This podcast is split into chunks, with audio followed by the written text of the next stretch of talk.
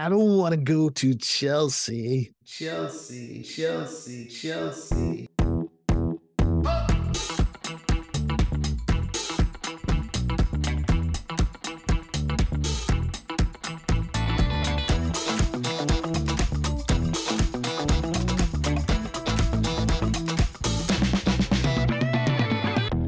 Welcome to Lasso Lessons. I'm Mike Merrill.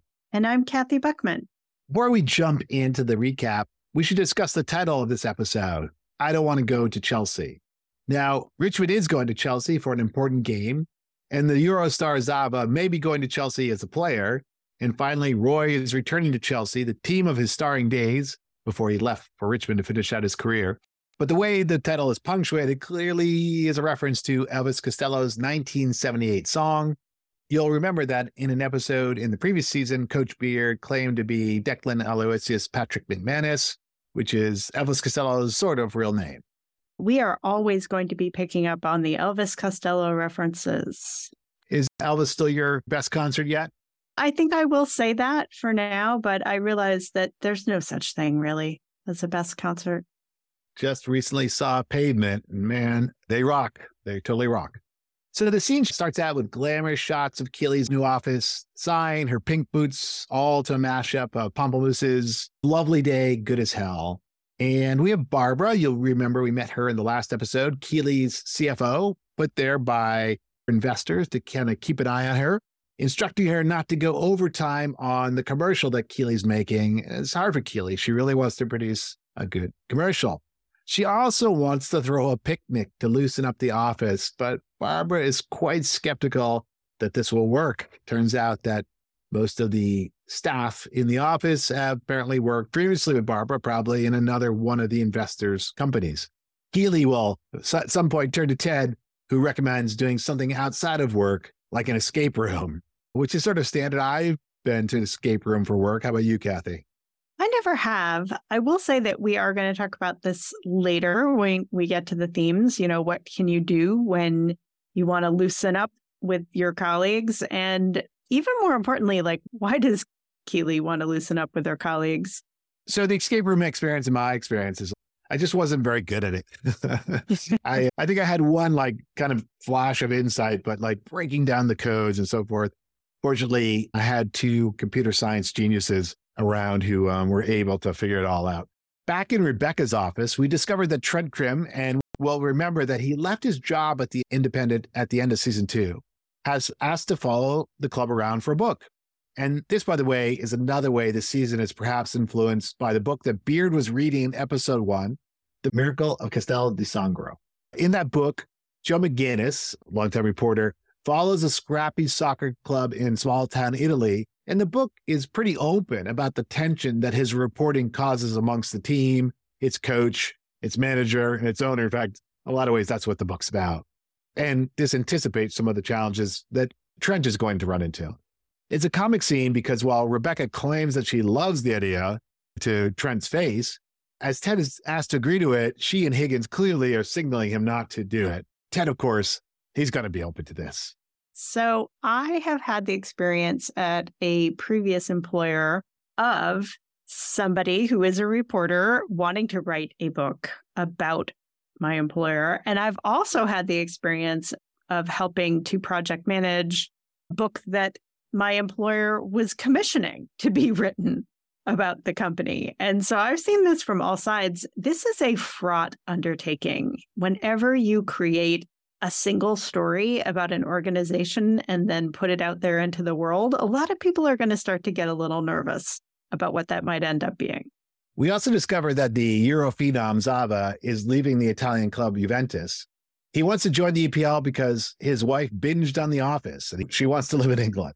Why that show would want you to move to London is a good question, but this leads to some confusion on Ted's part about the American versus the British office, which Ted calls a pre-make. And I thought it was really interesting. This is coming right after the scenes of Keely's office, which we have previously noted has a British The Office feel to them. Zava is a bit of a diva, they note, playing for 14 teams in 15 years, leaving behind nothing but chaos and trophies. So Rebecca is skeptical until Higgins mentions that West Ham is interested in him, which comically turns Rebecca on a dime. And Trent, being Trent, even more comically punctures this by noting exactly what's happening that they're pursuing a mercurial, overly expensive player to get back at Rupert. After the meeting, Keeley runs awkwardly into Jamie in the hallway. Remember that towards the end of season two, he had declared his continuing love for her, and then Roy. Isaac correctly reads their body language as indicating that they've broken up, much to Jamie's surprise. In a great scene, Jamie will try to empathize with Roy, but Roy reads this as Jamie actually looking to go out with Keeley. And I don't know, he might be partly right. I don't know how you read this scene, Cathy. Yeah, it's a little ambiguous. Jamie promises not to say anything, but the rumor spreads anyway. And to the team's disbelief, as per Phoebe's, Roy Niece's as well, as probably our own disbelief, that it was Roy who broke up with Keeley. It just doesn't seem right. And in a cascade of revelation, Ted tells the team that Zava may be joining and that Trent is writing a book. Roy, however, makes it clear in no uncertain terms that no one on the team should speak to Trent. And oh, by the way, the scene in which he makes this pronouncement, you really want to watch Jamie, or rather Phil Dunster, the actor who plays Jamie in the scene. I've heard Brett Goldstein, who plays Roy, talk about how hard it can be for the two of them to get through scenes. And in this scene, as Roy bellows and smashes, which is very much, if you've seen Brett Goldstein on any talk shows, he's actually a soft spoken, seemingly sweet kind of guy. You can see Phil is really having a hard time keeping it together. He's laughing pretty openly. Sure enough, though, the team falls in line, refusing to engage with Trent. On the set of the ad that Keeley is producing, she meets an old friend, Shandy, who, after a marriage to a footballer and a divorce, is back to modeling, acting, whatever. She's impressed that Keeley has made it out by herself, not with the help of a footballer. Keeley, looking out for her friend, brings her into the company, much to Barbara's disbelief and disapproval. She basically dismisses Shandy, dismisses her qualifications for such a job, when Keeley goes to set Barbara straight, she notices the number of snow globes that Barbara has collected. We discover that Barbara has gathered them over the many years when the firm has sent her from company to company, minding all these various companies that they've invested in, clearly. Of course, this allows Keeley to see that Barbara, too, while an insider in some ways, is, is an outsider in others, but one who clearly holds value for the company nonetheless. Yeah, um, I'm going to have a lot to say about this scene. I think this is an important scene for the themes we're talking about today. What this reminded me a bit of was the character played by Jared Harris in Mad Men. The British ad agency ships them all around the globe to cover whatever new company. One other side note here right in the middle of this collection of snow globes, very prominently, is a snow globe with a blue windmill that is labeled Amsterdam. And you'll remember that in the last episode in the airport, we hear an announcement that a flight from Amsterdam has been delayed. And we noted that the third season of Ted Lasso had been delayed at least partly due to filming in the Netherlands. I think this is another potential Easter egg. I think that's exactly what this is. Zava, meanwhile, is playing hard to get, doesn't want to meet with Richmond, but maybe joining Chelsea. Higgins basically says, at least he's not playing for Rupert at West Ham. And Chelsea, who, by the way, just in the real world finished a lackluster year in the EPL, is Richmond's first opponent of the season. At halftime, when Trent comes into the locker room and the normal fall falls over the team, Ted pulls Roy aside, insists that he allow Trent in. Roy then pulls Trent aside and reads to him from a story Trent had written years prior upon Roy's debut in the league. Trent had written a very critical story. He was only 17 and remember that Ted was 16 when his father killed himself. So they both had these very traumatic experiences in their late adolescence. Trent explains that he was young, being edgy, trying to make a name for himself. In some ways, more like Roy than Roy understood. Yeah, I see this as a really important scene, and I plan to come back to this one too. Zava comes to the game, and Rebecca tells the story of Rupert's seduction of her. After seeing Rupert similarly sweet talking Zava, she says she can do it too. I love that on her way to talk to Zava, she runs into Rupert.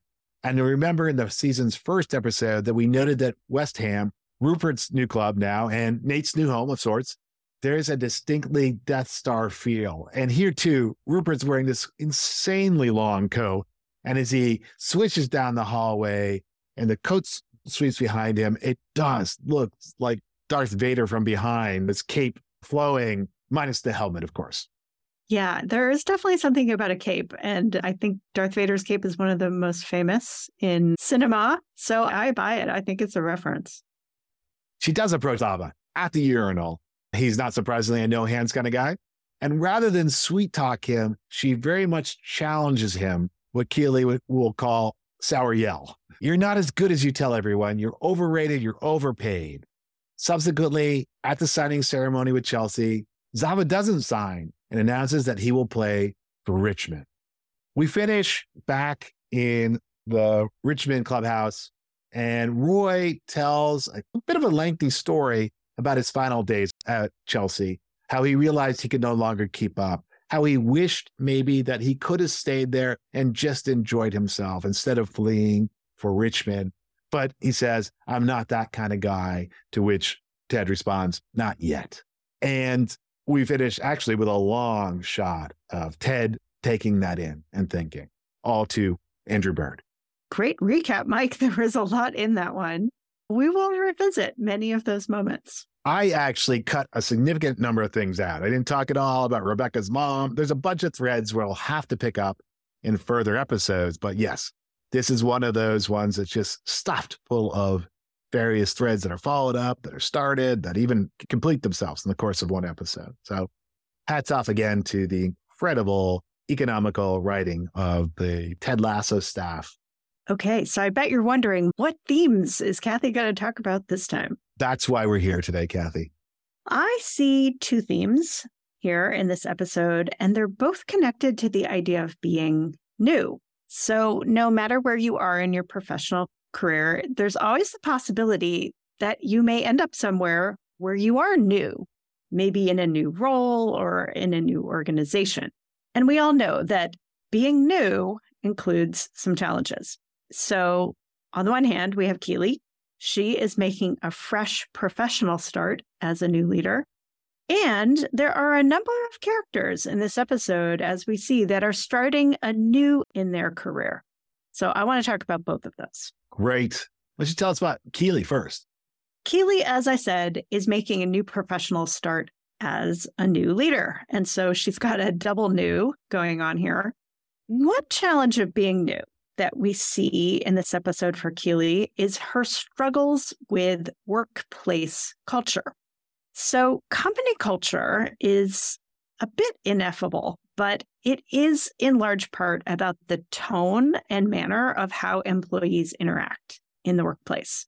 And Keeley, I think, has a pretty strong idea of what kind of tone and culture she'd like. She wants her company to have a fun, open, casual culture. This sadly is out of step with her coworkers who are, in contrast, dour, closed, and formal. So let's talk a little bit about where culture comes from. In general, culture can take on the shape of the founder in many ways. So if you want to think about some examples here, famously, Steve Jobs really valued aesthetics.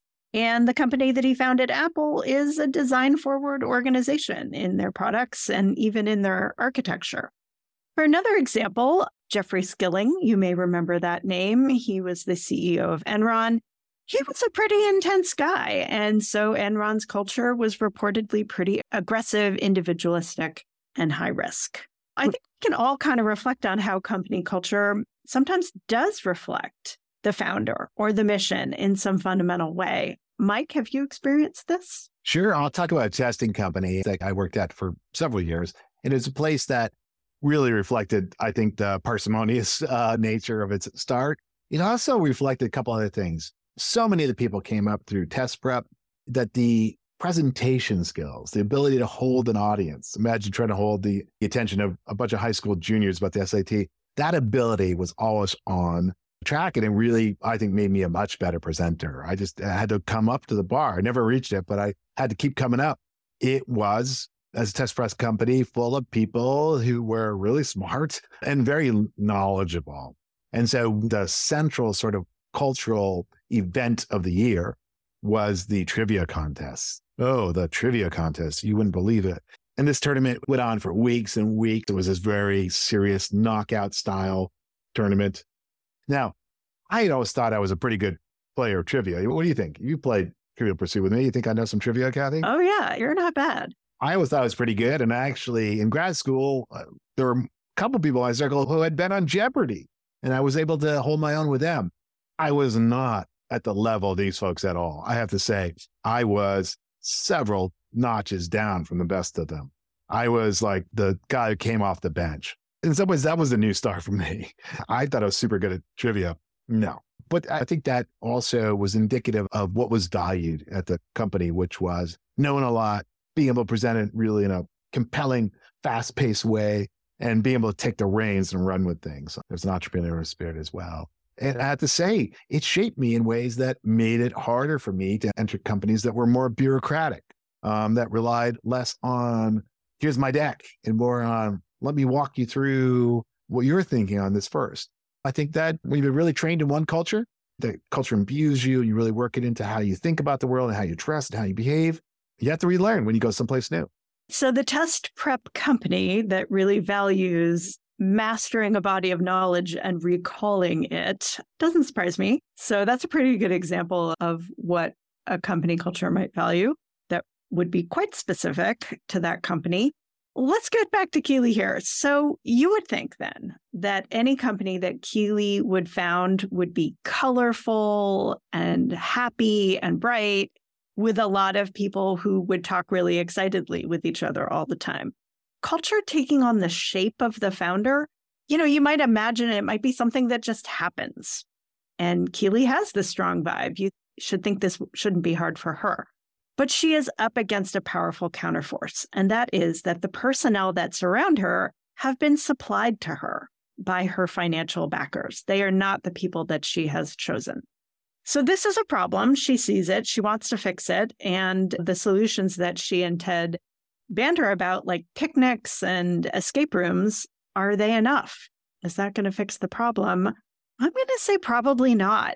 Focusing on culture, when leaders really choose to do it, it often includes a lot of hard work, like creating a vision or culture statement, establishing guidelines, encouraging the desired behaviors. Many leaders say this takes up quite a lot of their time and focus. So I don't think one picnic is really going to fix it. And it might not even be the thing that's needed at this moment. But ultimately, I'm not really sure what Keeley should do here. In the long term, she may have to address this issue directly.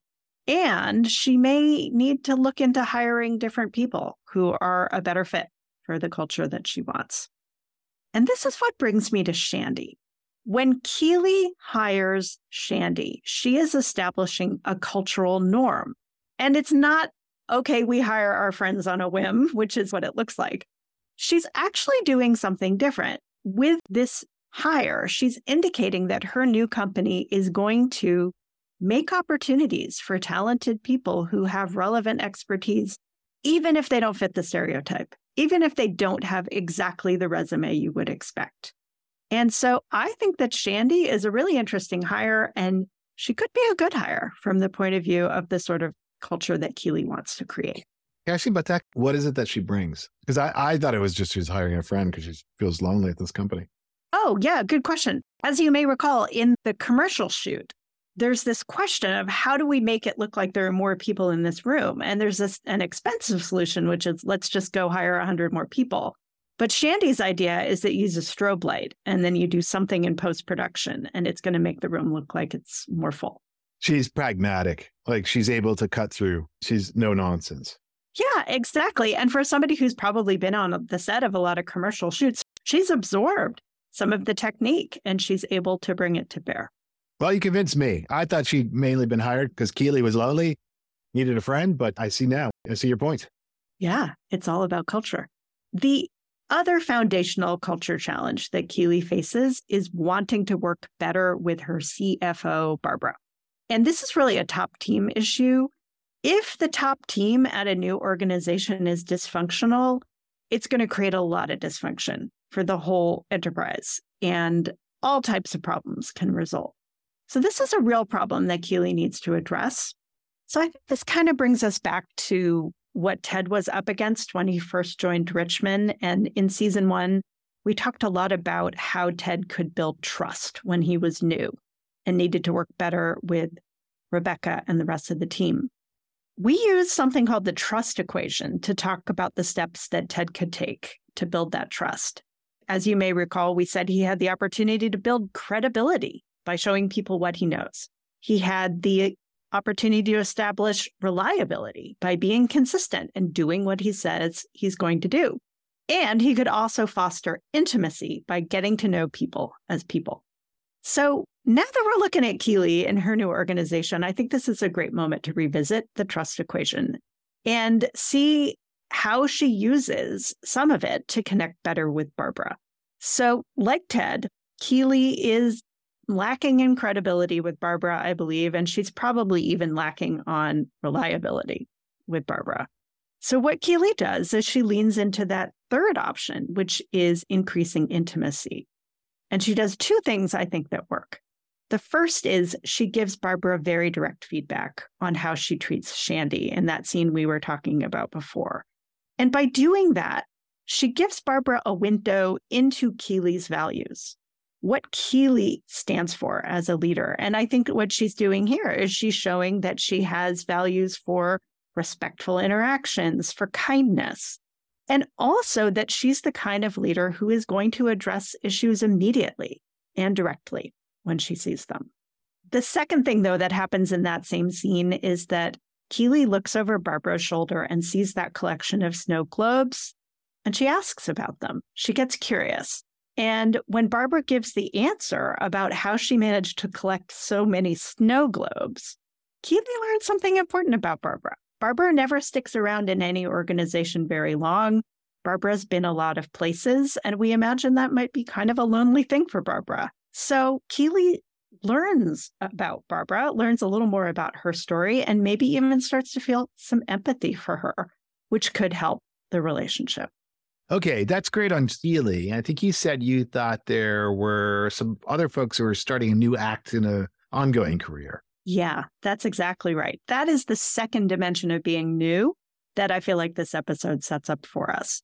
I really think there's a trio of characters in this episode who are facing the opportunity to have a bit of a professional restart. And in each case, I think they are shaping this new act in their career in part by reacting against something that they just don't like anymore or that isn't working for them anymore. So, the first character I want to talk about is Trent. Trent has left his newspaper and now he's looking to do something that's different and we would assume more meaningful to him. It seems like he's trying to atone for, as he says, looking for the worst in people to make a name for myself which was what he used to do with his sports reporting. Maybe writing a book will be a way to trade less in these kinds of easy stereotypes and insults and create more multidimensional depictions of people in sports and do a better job with how he describes people. Yeah, just one note there. It's hard not to see that some of the influence, some of the inspiration for this change in Trent came from Ted, came from his coverage of Ted came from seeing Ted trying something different than he'd been accustomed to, and that it actually worked. Yeah. that it actually led to success.